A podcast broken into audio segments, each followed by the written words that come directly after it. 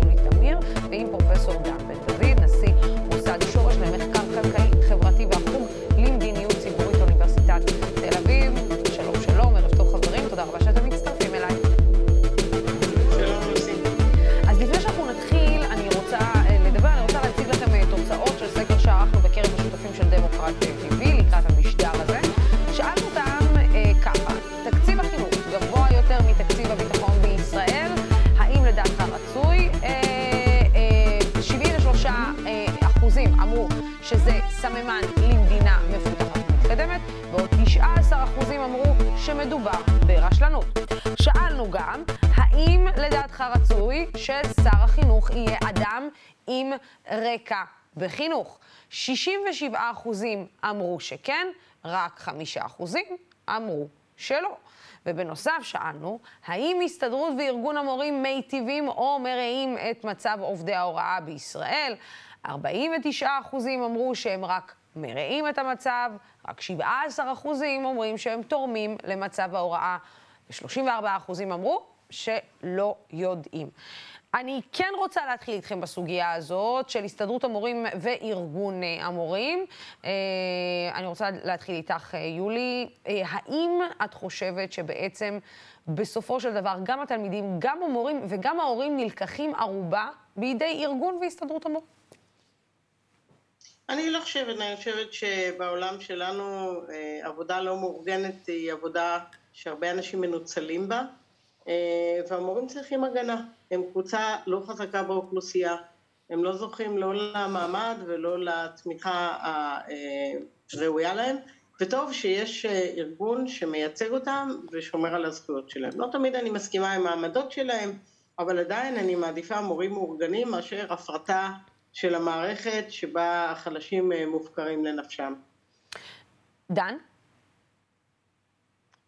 אין לי בכלל בעיה עם אה, ארגוני עובדים, כלומר, אה, אין, זה בסדר גמור. אני לא חושב אבל שהדיון הציבורי כרגע מת- מתמקד בעיקר. אני חושב שהשכר של מורים הוא, הוא אכן נמוך מאוד בהשוואה למדינות ה-OECD שמסתכלים על מה משלמים, אבל הוא לא כל כך נמוך, אפילו גבוה בתיכונים שמשווים את זה למה מקבלים מהם, אה, בהשוואה גם לרמת החיים במדינה. אז יכול להיות שה... אין לי בעיה עם העניין של ארגוני עובדים, אבל אה, יש לי בעיה עם הנושאים שאנחנו מתמקדים בהם באופן אה, ציבורי.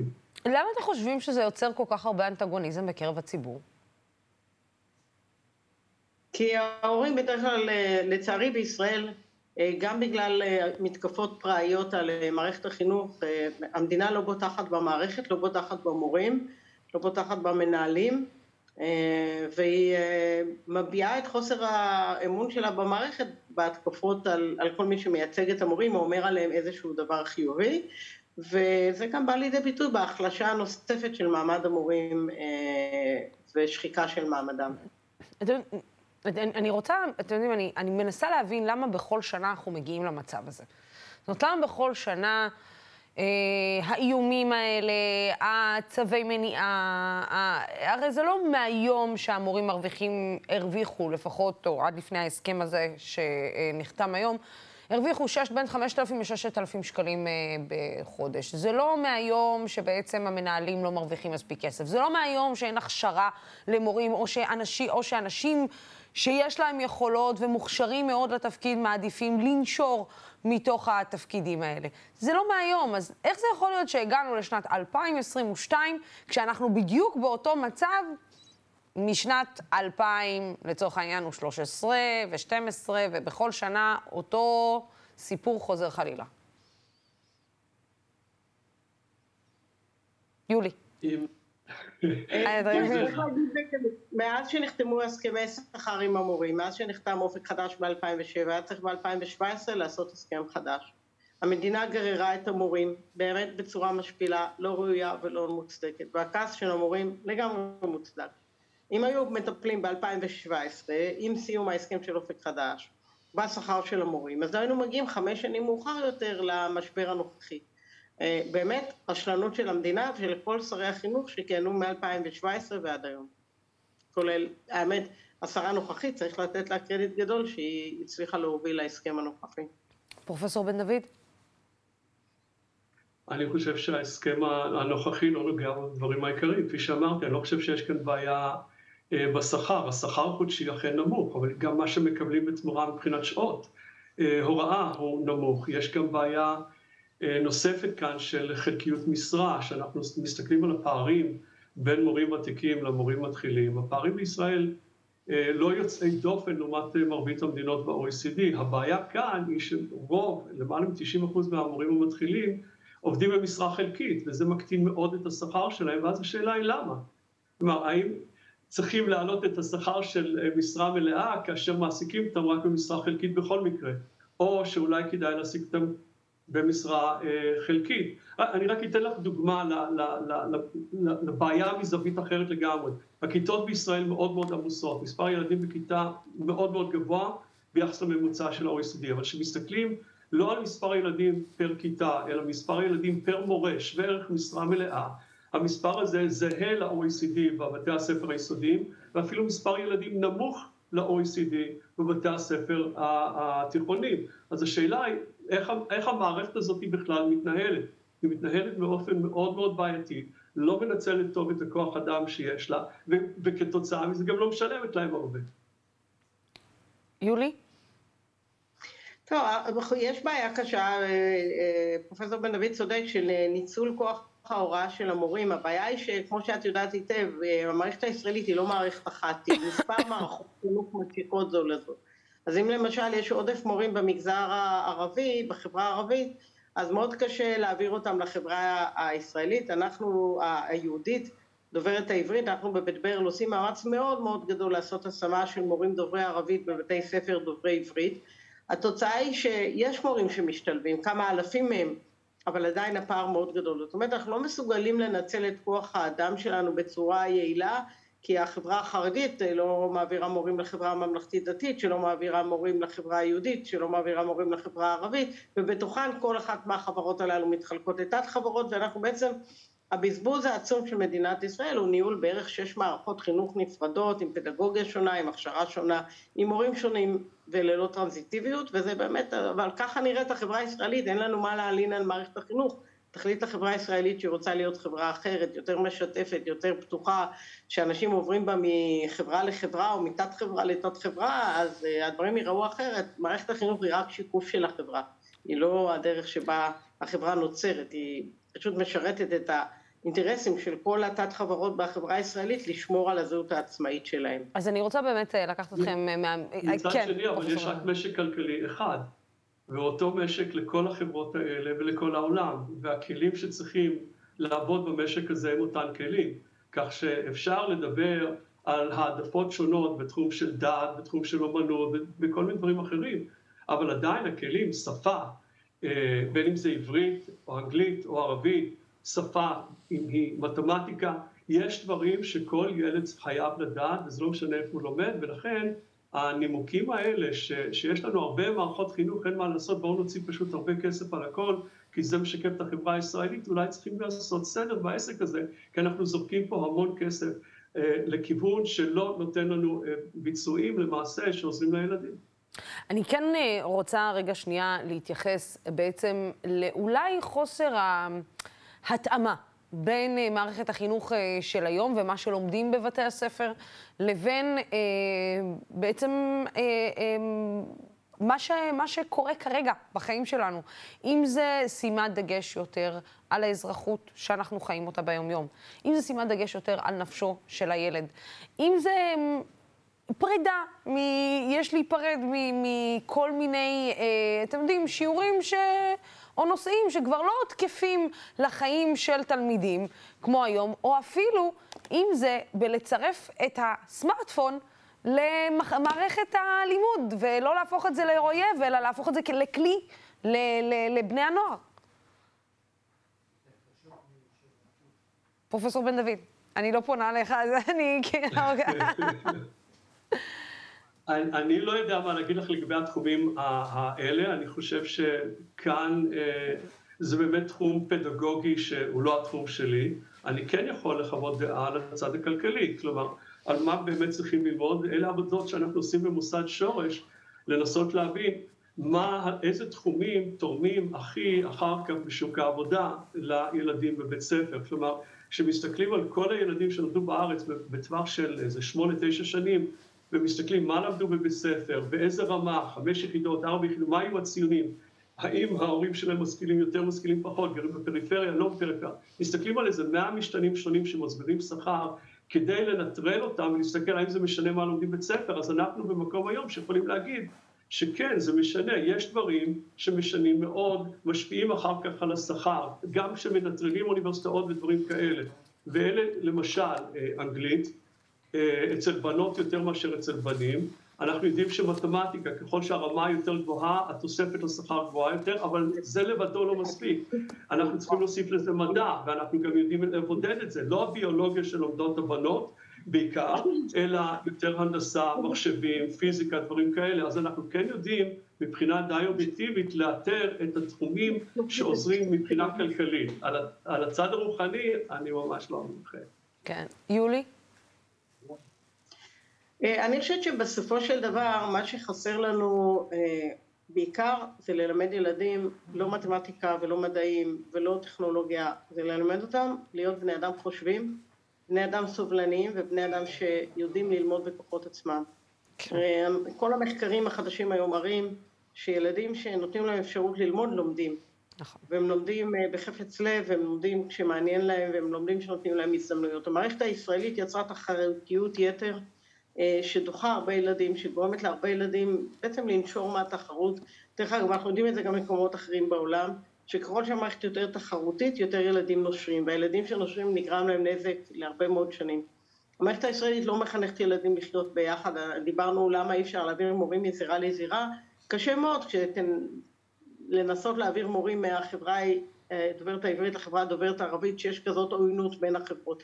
וזה קודם כל אנשי החינוך צריכים לעשות. אנחנו לא כלי כלכלי, חינוך הוא לא כלי כלכלי, חינוך הוא כלי לבניית חברה, לבניית דמוקרטיה, לבניית סולידריות, לבניית סובלנות ולבנייה והצמחת אנשים בוגרים שיש להם ערכים מוסריים. כל השאר ביניהם משני. אז אני לא חושבת שכרגע זה הדבר שאנחנו הכי חלשים בו, ושם אנחנו צריכים לשים את מירב המאמצים שלנו. כשיהיה לנו חברה כזאת, תהיה תשתית ללכת לכל הדברים האחרים שגם הם חשובים. אבל בחברה שהסובלנות והאנושיות בה נשחקת באמת עד עפר לדעתי, הדבר הזה צריך לעמוד באמת בסדר העדיפויות של כל מורה ומורה, וגם בסדר שלנו, סדר העדיפויות שלנו כמכשירי מורים. מסכים לגמרי, אבל זה לא סותר גם לקבל את הכלים הבסיסיים שתהיה הזדמנות שווה לכל ילד לצאת מהמצב של הוריו ולהגיע למקומות הרבה יותר טובים. וזה בהחלט תפקיד של מערכת חינוך, להתגבר על מה שההורים לא נותנים מהבית. אני יכול לומר לכם שבמדינות עם מערכות חינוך שנחשבות לטובות, הדבר שהכי משפיע בסך הכל על הישגים של ילדים בבית ספר זה השכלת הוריהם, במיוחד השכלת האם. במדינות שהמערכות נחשבות לטובות יחסית, ילד שאימו אה, חסרת השכלה או ברמת השכלה נמוכה, ההישגים שלו נמוכים בשישה אחוז מילד, מהילד האמצעי, ילד שאימו סיימה תיכון. ילד שאימו סיימה אה, תואר אקדמי, ההישגים שלו גבוהים בשישה אחוז. בישראל הפערים הם מינוס חמש עשרה לפלוס עשרים אחוז.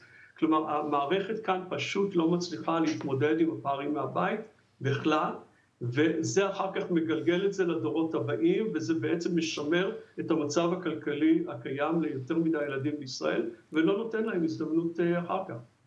אתם רוצים להסביר לי אה, לסיום, איך זה יכול להיות שמדינת ישראל לא הפנימה שהביטחון שלה אה, הוא לא רק בגבולותיה, אלא גם בחינוך ילדיה ועתיד ילדיה, על אף שתקציב החינוך הוא התקציב השני הגדול, הגבוה בגודלו? כבר לא השני. כן.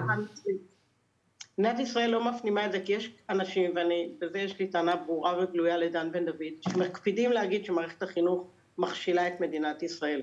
אני חושבת שמערכת החינוך משרתת את מדינת ישראל בצורה יוצאת מהכלל, בתנאים בלתי סבירים לחלוטין.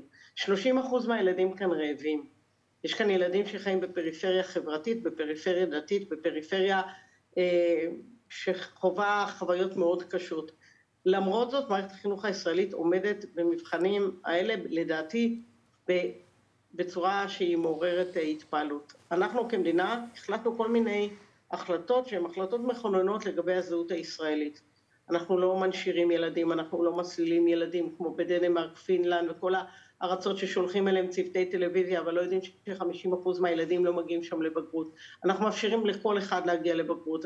אנחנו 95% מהילדים שנמצאים בבית ספר מסיימים עם תעודת בגרות ברמה כזאת או אחרת. יש פה מאמץ מאוד גדול ליצור אה, מערכת מכילה. יש לזה מחיר, אבל יש לזה גם יתרונות. ואוי ואבוי לנו אם אנחנו בתור חברה, עם היעדר הסולידריות וכל הבעיות שלנו עכשיו, נזקק את המצטיינים כמו המדינות שיודעות לעשות את זה וגם אחר כך אולי להצליח במבחנים אה, וניקח את האלמנט הזה שהצלחנו בו, חינוך ציבורי מכיל ומכליל שלוקח את כל הילדים מגיל שלוש עכשיו ועד גיל שמונה עשרה ונוותר על זה לטובת תחרותיות והפיכת ילדים להון אנושי שבסוף כאילו המשק. המשק הישראלי מסתדר מצוין, הוא צומח יותר מכל מדינות ה-OECD, יחס חוב תוצר שלנו נהדר, הדירוג שלנו הפיננסי הוא גבוה, צריך לתת למערכת החינוך את הכבוד שלה, כי אם ימשיכו כל פעם לעשות, כמו שעושה פרופסור בן דוד ואחרים, לכתוב נכשל, נכשל, נכשל, נכשל, אז מה שקורה זה שאנשי החינוך, הציבור לא יודע להבחין בין הנסיבות לתוצאה, למבחנים, לדברים, הוא רואה את התו הזה שנכשל על הראש של המורים, ככה הוא מתייחס אליהם, וככה הוא מתייחס למערכת החינוך, ואז הוא חושב שאין טעם להשקיע בה. ולכן אנחנו קודם כל צריכים לראות את ה, באמת את העבודה שעושה מערכת החינוך בחברה קשה ומורכבת, לתת לה את הכבוד ואת התמיכה, רק אז היא יכולה להצליח. פרופסור בן דוד. היות ויש בינינו חילוקי דעות שיולי העלתה כאן, אז בואו נדבר עליהם קצת. זו מערכת כל כך מצליחה שהיא לא טורחת למדוד את עצמה. אז כל סיפורי ההצלחה של יולי לא מבוססים על שום דבר, כי אין לנו מדדים, לא נכון למשל אנחנו נותנים, רק שנייה, אנחנו נותנים מבחני בגרות כבר עשרות שנים, אבל הם לא מקוילים, ככה שאי אפשר להשוות את התוצאות של מבחן בגרות אחד לשני. למעשה הדבר היחיד שיש לנו, אלה המבחנים הבינלאומיים שיולי כל כך לא אוהבת. אבל אין לנו מדד אחר, כי אותו משרד חינוך שכל כך מתגאה בהצלחות, לא טורח לבדוק אם הוא באמת מצליח. והתוצאה החברתית-כלכלית היא לא משהו. ולומר שאנחנו מצליחים יותר טוב ממדינות אחרות, שאת בוחרת בקפדנות את התקופה, אז כן, יש מדינות מערביות מאוד מצליחות, שבעשור וחצי האחרונים לא התאוששו מהמיתון הכי קשה שהיה להם מאז השפל הגדול. בהשוואה אליהם אנחנו באמת נראים טוב בחמש עשרה השנים האחרונות. אבל אם את מסתכלת על תקופה ארוכת טווח, מסלול הצמיחה של ישראל נראה כמו סרגל ישר, אחוז וחצי בממוצע זה הגידול של פריון העבודה שלנו, באופן כללי באותן מדינות שאת אוהבת להשוות, הצמיחה היא שני אחוז בשנה, רק שבשנים האחרונות זה באמת ירד לחצי, כי הם עוד לא התאוששו. אז זו לא חוכמה להסתכל על זה כך, הבעיה היא שאנחנו הולכים ונסוגים מהמדינות המובילות כבר 40 שנה, זה לא יכול להיגמר טוב. עכשיו, הבעיה היא שהשמיים לא יפלו, לא מחר ולא מחרתיים. מדובר פה על פונקציה אקספוננציאלית. החלק שלא מקבל השכלה טובה בישראל כמחצית מהילדים כאן מקבלים השכלה של עולם שלישי, ולא משנה מה הסיבה, אבל המערכת החינוך בישראל לא מצליחה להתמודד עם זה. אותם מחצית מהילדים שמקבלים השכלה של עולם שלישי שייכים לחלקי האוכלוסייה שגדלים כאן הכי מהר. והם יטביעו לא רק את עצמם, הם יטביעו את כל המדינה הזאת בעוד 30-40 שנה. זה לא יקרה מחר, אבל אם לא נטפל בזה היום, אין reset לבני אדם שאפשר להפוך מבוגרים לילדים, לתקן את כל הטעויות של מערכת החינוך של היום. אני ממש לא מסכימה, אני חושבת שיש הרבה נתונים שמראים אה, את ההצלחות של החברה הישראלית. אה, אני לא כרגע אקח את הזמן, אנחנו, אני בונה מדד עכשיו ואני אפרסם אותו, אני חושבת שבאמת מה שדן בן דוד עושה, הוא שם שני דברים, אחת היא בעיה אמיתית, הגידול בחברה החרדית היא בעיה אמיתית מבחינה חינוכית, היא לא תלויה במערכת החינוך, תהיה, תהיה פה המערכת החינוך הכי טובה בעולם, החרדים יישארו חרדים. כרגע אני לא רואה שזה ישנה. למה? החרדים בארצות הברית יכולים ללמוד ליבה? במערכת הערבית אני חושבת והערבים בישראל, ההישגים של הערבים בישראל מתחת לתשע מעשר המדינות המוסלמיות שהשתתפו בפיזה, זה גם לא אה, משהו בעייתי. יש התקדמות במערכת החינוך הערבית, במיוחד בעשור האחרון. יש התקדמות. אין שוויון, אבל יש התקדמות ויש צמצום פערים.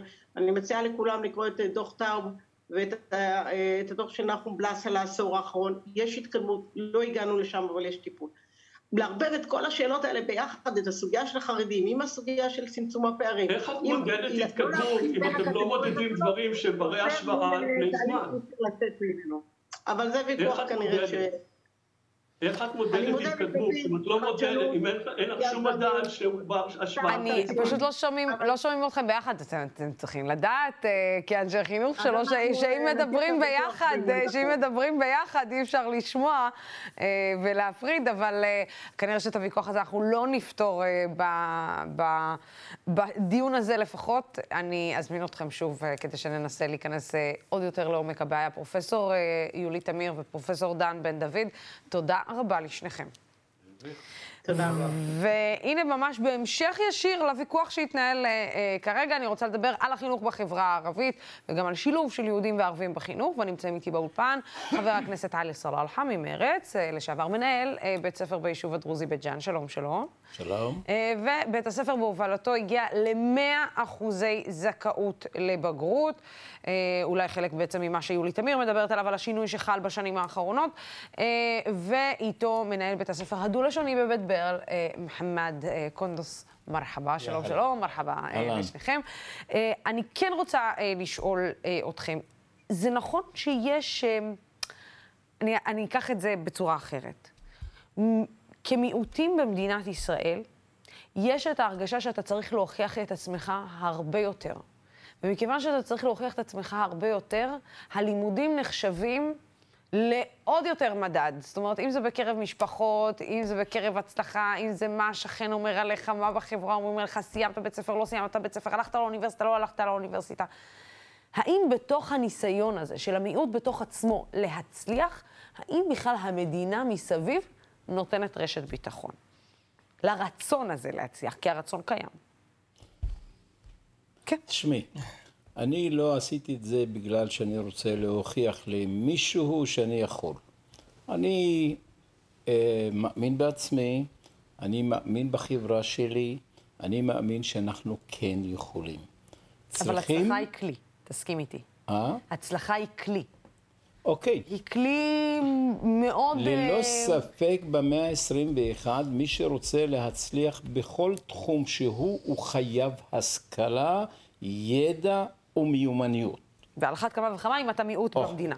עכשיו, על אחת כמה וכמה, אם אני גם בפריפריה ורחוק מהמרכז, מרכז נכון, הארץ. נכון, ולכן, אתה בא מאוכלוסייה מוחלשת כלשהי. אני אישית, שקיבלתי את תפקידי כמנהל בית ספר מקיף בית ג'אן, אמרתי, בית ספר שלי, התלמידים שלי, יהיו הטובים ביותר בעולם, ואז כששמתי איזשהו רף גבוה, יצאנו לדרך, אני וכמובן לבד אני לא יכול לעשות את זה, אני יכול לעשות את זה עם הצוות שלי, אני יכול לעשות את זה עם המועצה המקומית, שהיא חייבת... וגם עם הקהילה. או, עם בעדי הורים, עם ההורים, עם משרד החינוך, עם כל המעטפת שקיימת בתוך החברה. כמובן. ואם ולא משתפים פעולה ועובדים ביחד ושומעים אחד לשני ויוצאים לדרך ביחד, לא יסתדר שום דבר, לא, לא יהיו הצלחות. ולכן אני חושב שכן אנחנו יכולים, ואת המגזר הדרוזי, הרי במדינת ישראל אמרו מגזר דרוזי, מגזר ערבי, מגזר בדואי. בדואי, וכן, ועוד מעט גם יהיה נוצרי, וגם יהיה צ'רקסי, וכן. כן, כן. לא, הצ'רקסי זה עם הדרוזים. אה, אוקיי, אה, טוב לדעת, הנה. כן, כן. ואז אנחנו היינו מעל הבדואים, הערבים היו מעלינו, והיהודים ראשונים. ואז אנחנו היום, המגזר הדרוזי, היות והתחרנו בתחרות חיובית, כולנו יצאנו לדרך והצלחנו, והיום המגזר הדרוזי הוא מעל המגזר היהודי.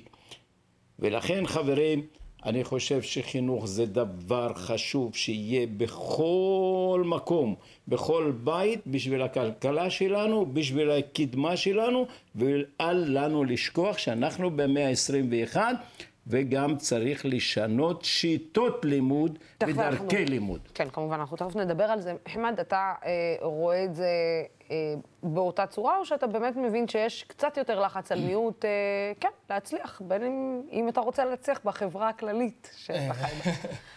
קודם כל, בסמילה רחמן רחים, תודה, תודה על ההזמנה. תודה רבה לך. שוכרן עמי עלי. כשמדברים על, על מיעוט, שהוא בכלל מיעוט מולדת, אז, ה, אז הקושי הוא אחר לגמרי. כולם רוצים הישגים, אבל כשאנחנו מדברים על מיעוט מולדת שהוא לא יכול ללמד את התרבות שלו בתוך בתי הספר הערביים, כשאני מדבר על תרבות אני מדבר על זו, זהות פוליטית, אה, תרבותית, חברתית, אז מערכת החינוך בחברה הערבית היא לא פנויה רגשית להישגים הלימודיים. כשילד לא מדבר את הזהות שלו ואת התרבות שלו, הוא לא פנוי למתמטיקה ולאנגלית, mm. הוא לא פנוי לתחומי הליבה. הליבה.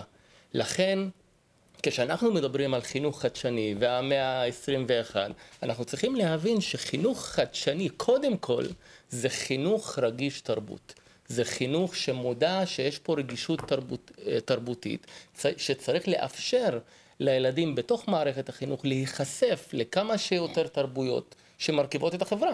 זה לא מין עולם אה, רחוק. אנחנו חיים בחברה שיש בה מספר נרטיבים, נרטיבים שבמקומות הם סותרים, במקומות הם אה, משלימים אחד את השני, אבל אנחנו צריכים לייצר את הבמה הזאת ולתת את המענה הרגשי-תרבותי לילדים כדי שהם יהיו פנויים, הם והוריהם, לחשוב על הישגיות. ואם אנחנו בעצם נכנסים לעניין הזה של כן אה, להכניס את, ה, את הערבוב זהויות הזה, ובכל זאת, פתאום יש לנו מלא מלא מערכות חינוך. יש את החרדית, ויש מערכות חינוך, כמו שיולי תמיר אומרת, חרדית וערבית וערבית כזאת, וער... ו... ו... וחילונית כזאת, וחילונית אה, ממלכתית. ו... ובמקום ליצור מערכת אחת, שאליה מגיעים כל הילדים, אה, ובעצם מקבלים אה, את אותו, בוא נגיד, רגע שנייה, בסיס, אוקיי? ומשם אולי זה מתחיל להתחלק בהתאם, לא יודעת, לאזורים, אבל את הבסיס לפחות שכולם יקבלו. כי כשאני רגע מקשיבה לך, אני אומרת, רגע, נגיד למשל בחברה החרדית, הם כן מקבלים את uh, הזהות שלהם, כאילו פתרון הזהות שלהם, מדברים את הזהות שלהם, חיים את הזהות שלהם, אבל הם לא חיים את החברה שהם חיים בה. זאת אומרת, כשהם יוצאים לעולם האמיתי, יש התנגשות טיטנים בין אה, שתי החברות, בין החרדית לבין החילונית, אני לא צריכה להגיד לך את זה.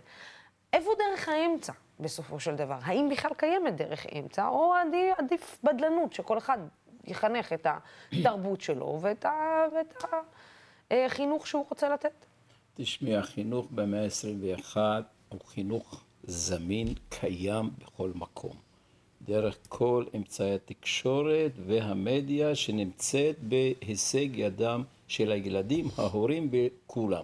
עכשיו, מסגרת בית הספר, שיש בה מנהל, יש בה מורים, יש לה כל מיני תוכניות, היא צריכה לקחת עוד צעד אחד קדימה בשביל הזהויות ובשביל התרבויות ו... ו... ו... אני למשל לא דפקתי חשבון לאף אחד אמרתי, אני אעשה מה שטוב לבית הספר שלי, שינוח המפקח ומנהלת המחוז ושר החינוך, אני יודע מה אני צריך לעשות בחינוך שלי. ומכאן אני רוצה להגיד לך, זה תלוי במנהל, זה תלוי בהורים, זה תלוי בחברה שלנו, והחברה שלנו היא חברה בריאה וטובה, ויש לנו הרבה משכילים והרבה אנשים טובים, שאנחנו יכולים גם ללמד אחרים.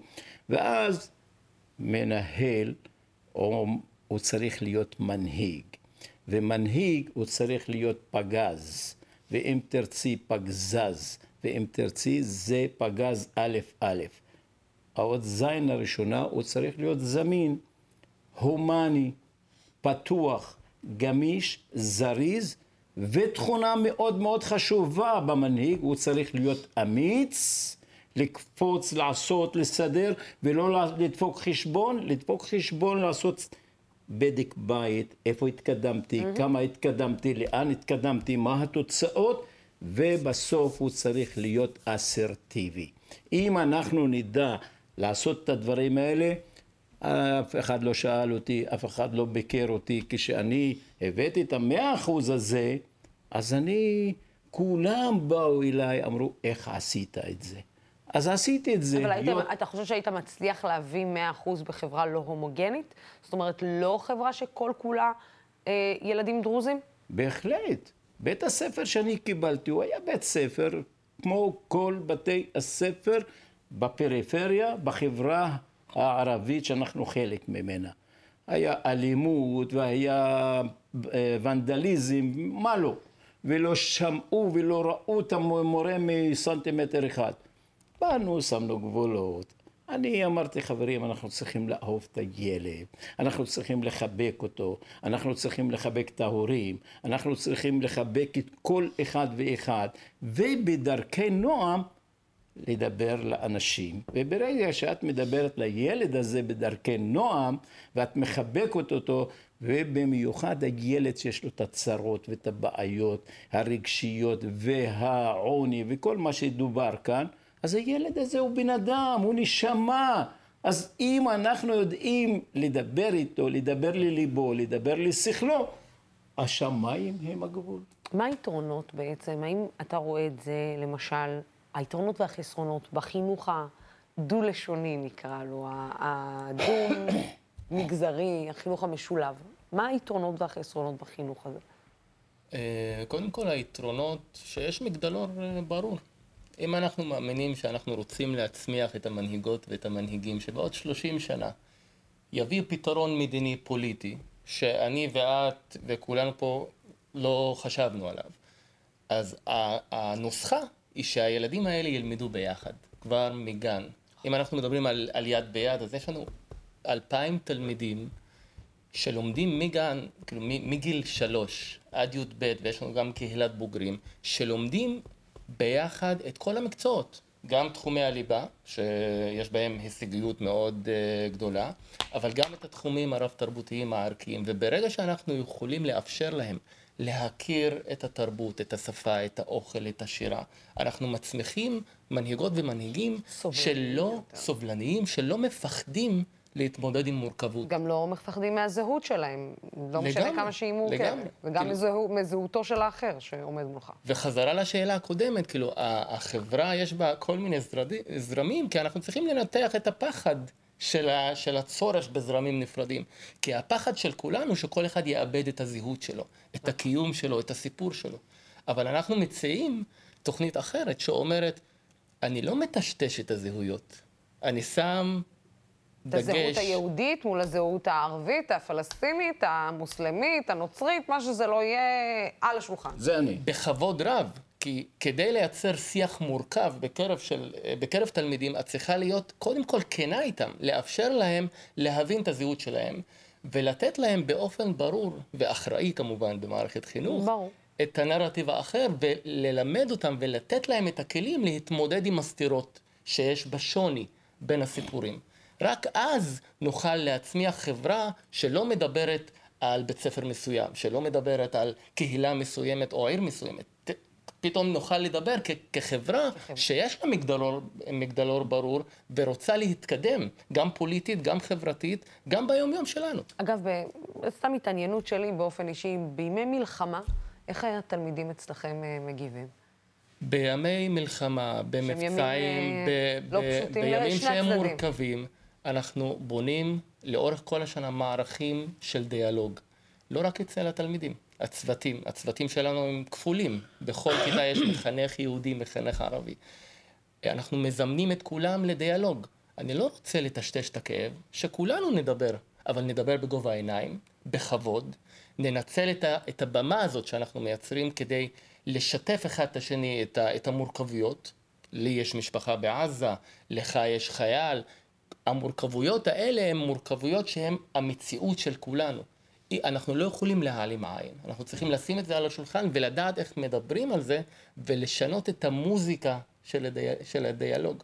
אני יכול עכשיו להעביר ביקורת בצורה הכי מכבדת ולהעביר מחמאה בצורה שהיא לא מותאמת. נכון. זה איך אנחנו מדברים, איך אנחנו רואים את המציאות, ואם אנחנו רוצים שהילדים שלנו לא יופתעו בגיל 22 שפתאום יש נרטיב אחר, אנחנו צריכים להתחיל מאפס.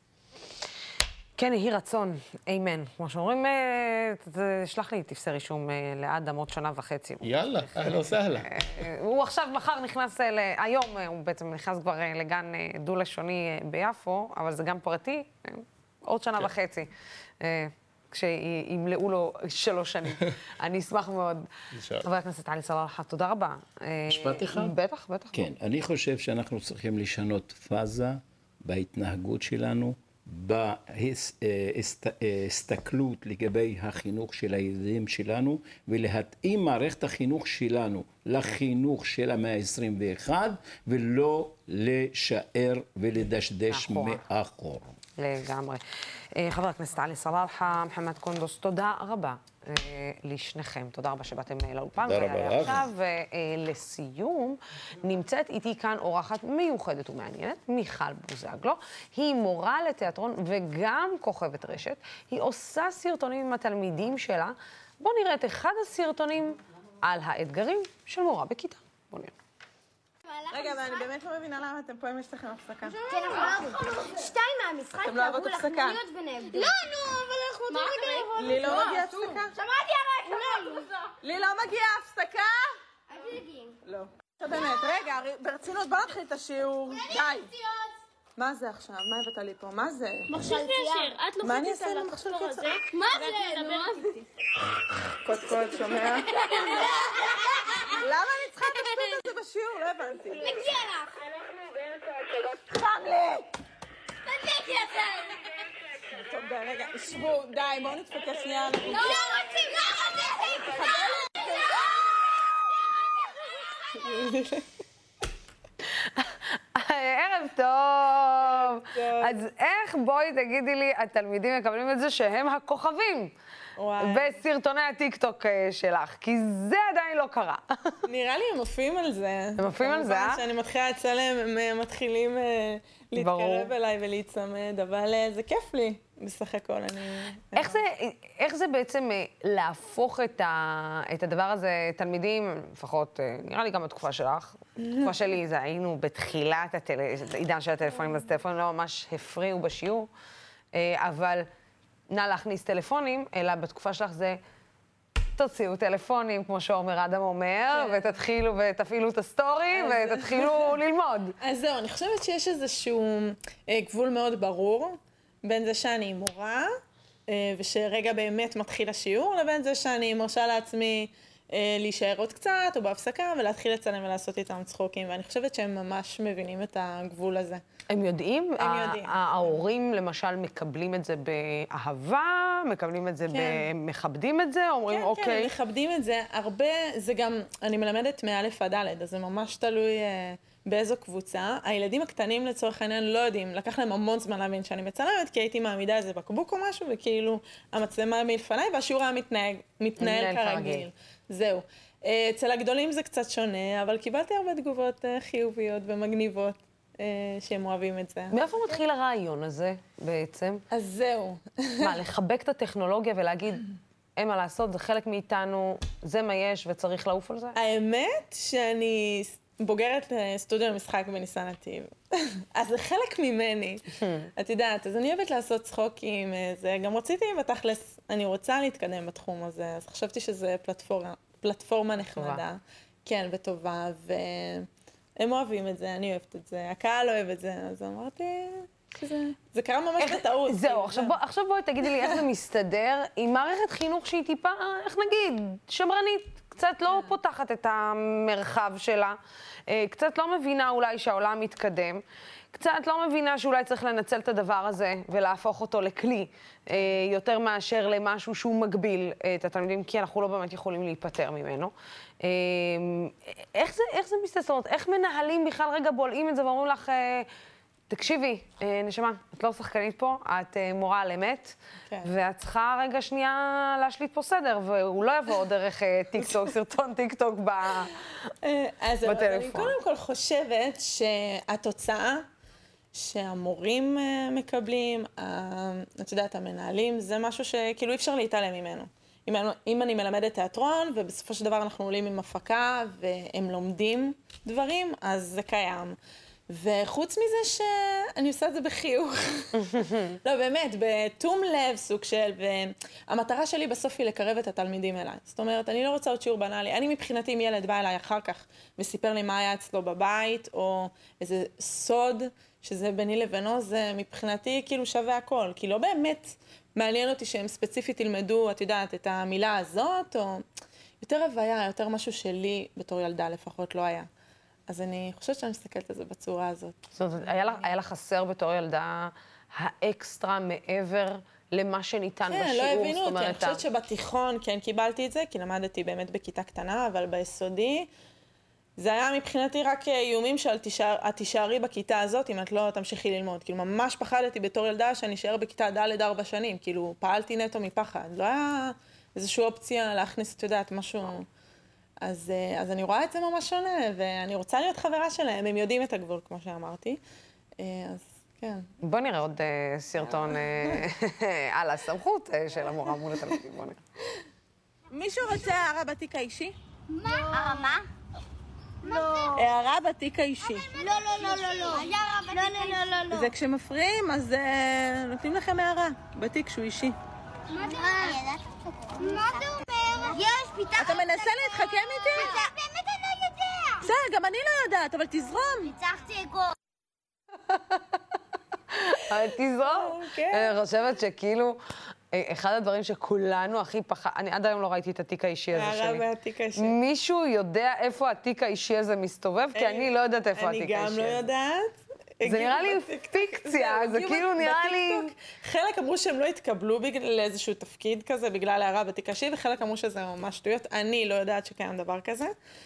אה, אז זהו, אמרתי, זאת אומרת, נצחק את בתוך. המערכת ואת אומרת, את לא יודעת אם קיים איזשהו ארכיון של. תיקים אישיים. שנמצא איפשהו, שאיימו על כל תלמידי ישראל אם לא תעשה. כך וכך. אני חושבת. אה, שהיום הילדים גם קצת יותר, פחות תמימים מאיתנו, והם קצת אה, יותר מחוברים לעולם, ויודעים באמת מה זה... את יודעת איזה לאט מה חטפת לי עכשיו כרגע עם התיק האישי הזה? אני כאילו החזרת אותי, יואו, 30 שנה אחורה. כן, זה, היה פחד אימים. זה היה פחד אימים, רק זהו. שלא יכתבו לי הערה בתיק האישי. לגמרי, אני גם זוכרת את זה, משם זה נבע דרך אגב, אמרתי וואי איזה קטע, כאילו, גם אמרתי את זה לילד, אני אכתוב לך הערה, ואז הוא כזה מה זה, ואני כזה, אני- אין לי באמת מושג, שם של מושג גם? מה זה איפה אומר, נכתוב לך הערה, ומה זה-. מה- מה זה אני אכניס לך אומר? בתיק איזה פתק, כאילו, לא יודעת, זה... מה, מה את מרגישה שבעצם, את את יודעת, את רואה את המלחמה של מורים, אומנם מושג הסכם ברגע האחרון, אבל ראית את המלחמה של מורים, אני מניחה שאת מכירה אותה על בשרך. את באה למקצוע הזה מתוך שליחות, כי אני מניחה בסוף שאת רוצה להעביר את הידע שלך, את רוצה אולי גם לשנות קצת את החוויה של תלמידים מחוויה שאת עברת. אה, כשאת רואה את המלחמה הזאת, אה, את יכולה להבין את כל הצדדים? כאילו, את יכולה להבין את המורים ואת ההורים המתוסכלים ואת אה, כן. הילדים ו... כן, אני פשוט באמת, אני חושבת שגם מבחינה אישית, קשה ממש להיות מורה בישראל, ואני לא יודעת אם אני יכולה להמשיך להיות מורה. אני אומרת לך, פייר, כאילו, הכי... זה שליחות מטורפת, אבל יש פה גם, כמו שאת אומרת, הרבה צדדים שהם פשוט לא פיירים. אה, המשכורות, לא, ב... לא יודעת, אני גם מסתכלת על אה, מורים לצורך העניין, אני אומרת, איך אתם עושים את זה? כל יום לפחות, נגיד אני באה, את יודעת, שלוש פעמים בשבוע, ללמד, אני רואה... שזה חצי משרה. מור... כן, אני רואה מורות שכל יום מגיעות, ופשוט תשושות, אני אומרת, יש להם עוד ילדים אחר כך בבית, איך הן מסוגלות, את יודעת, לתפקד ולהתמודד, אני... איך מתפרנס? סליחה שאני כאילו כן. שואלת אותך באחידות, איך מתפרנסים? קשה, באמת קשה. אני, את יודעת, אני צעירה, אין לי שום אה, מחויבויות, אני עושה עוד עבודות, עוד דברים. אני, כמו שאמרתי, אני שחקנית, אני רוצה להתקדם בצד הזה, אז אני באמת מחפשת תוך כדי אודישנים, ואני יודעת שכרגע זה איזשהו משהו שאני מקריבה, גם כי אני מאוד נהנית מזה, וגם אני רואה בזה, כמו שאת אומרת, שליחות וכיף. כאילו מקריבה במרכאות, אני מניחה. כן, מקריבה במרכאות, אבל uh, בשביל לפחות, את יודעת, כאילו להישאר על ה... אני מסיימת את החודש, כי אני מזכירה, שוכרת uh, דירה. דירה. וזהו, כאילו, באמת שזה בלתי אפשרי. זה משהו שהיית שוקלת להמשיך לעשות? אה, אם, אה, אם המשכורות אם היו... המשכורת הייתה טובה, כן, זאת אומרת, כן. אה, היית... עבודה מהצד? כן, בכיף. וואלה. כן. תוך כדי שאת יודעת שאני בצילומים, וזה כן, בכיף, אם היה לי אופציה, אז כן. אבל ככה, איך שזה זה המצב, אז אה, לא, לצערי. כן, זה בדיוק הסיפור בסוף, שמערכת החינוך מפסידה הרבה מאוד אנשים שיש להם הרבה מה לתת למערכת, ובסוף היא מפסידה אותם כי כן. לא משתלם נכון. ללמד את הילדים שלנו, שזה אולי המשפט הכי כן. אה, נורא להגיד, לא משתלם ללמד את ילדי ישראל. מיכל בוזגלו, תודה רבה. תמשיכי, אבל בינתיים תמשיכי, תמשיכי, תמשיכי לעשות להם כיף ולדבר אליהם בגובה העיניים ולראש להם. אני חושבת שזה גם גורם להם לבוא לבית ספר עם הרבה יותר כן. כיף והרבה יותר רצון. תודה רבה לך. תודה רבה. אה, על הריאיון הזה, הגענו לסיום התוכנית. תודה רבה לצופים ולשותפים של דמוקרט TV. התוכנית והערוץ הזה אפשרי רק בזכותכם ובזכותכן. בימים כמו אלו הולכת ומתחדדת החשיבות של ערוץ תקשורת שלא מפחד להביע עמדה נחרצת בעד הדמוקרטיה ובעד שלטון החוק, בעד המאבק בשחיתות ובעד מגוון של דעות. עד יום ראשון, אני הכנסתי ילד היום לגן. מקווה שכולכם, רגע, יש לכם קצת נפס, כמו שאומרים, אוויר, ביומיים הקרובים, עד יום ראשון. סלמת.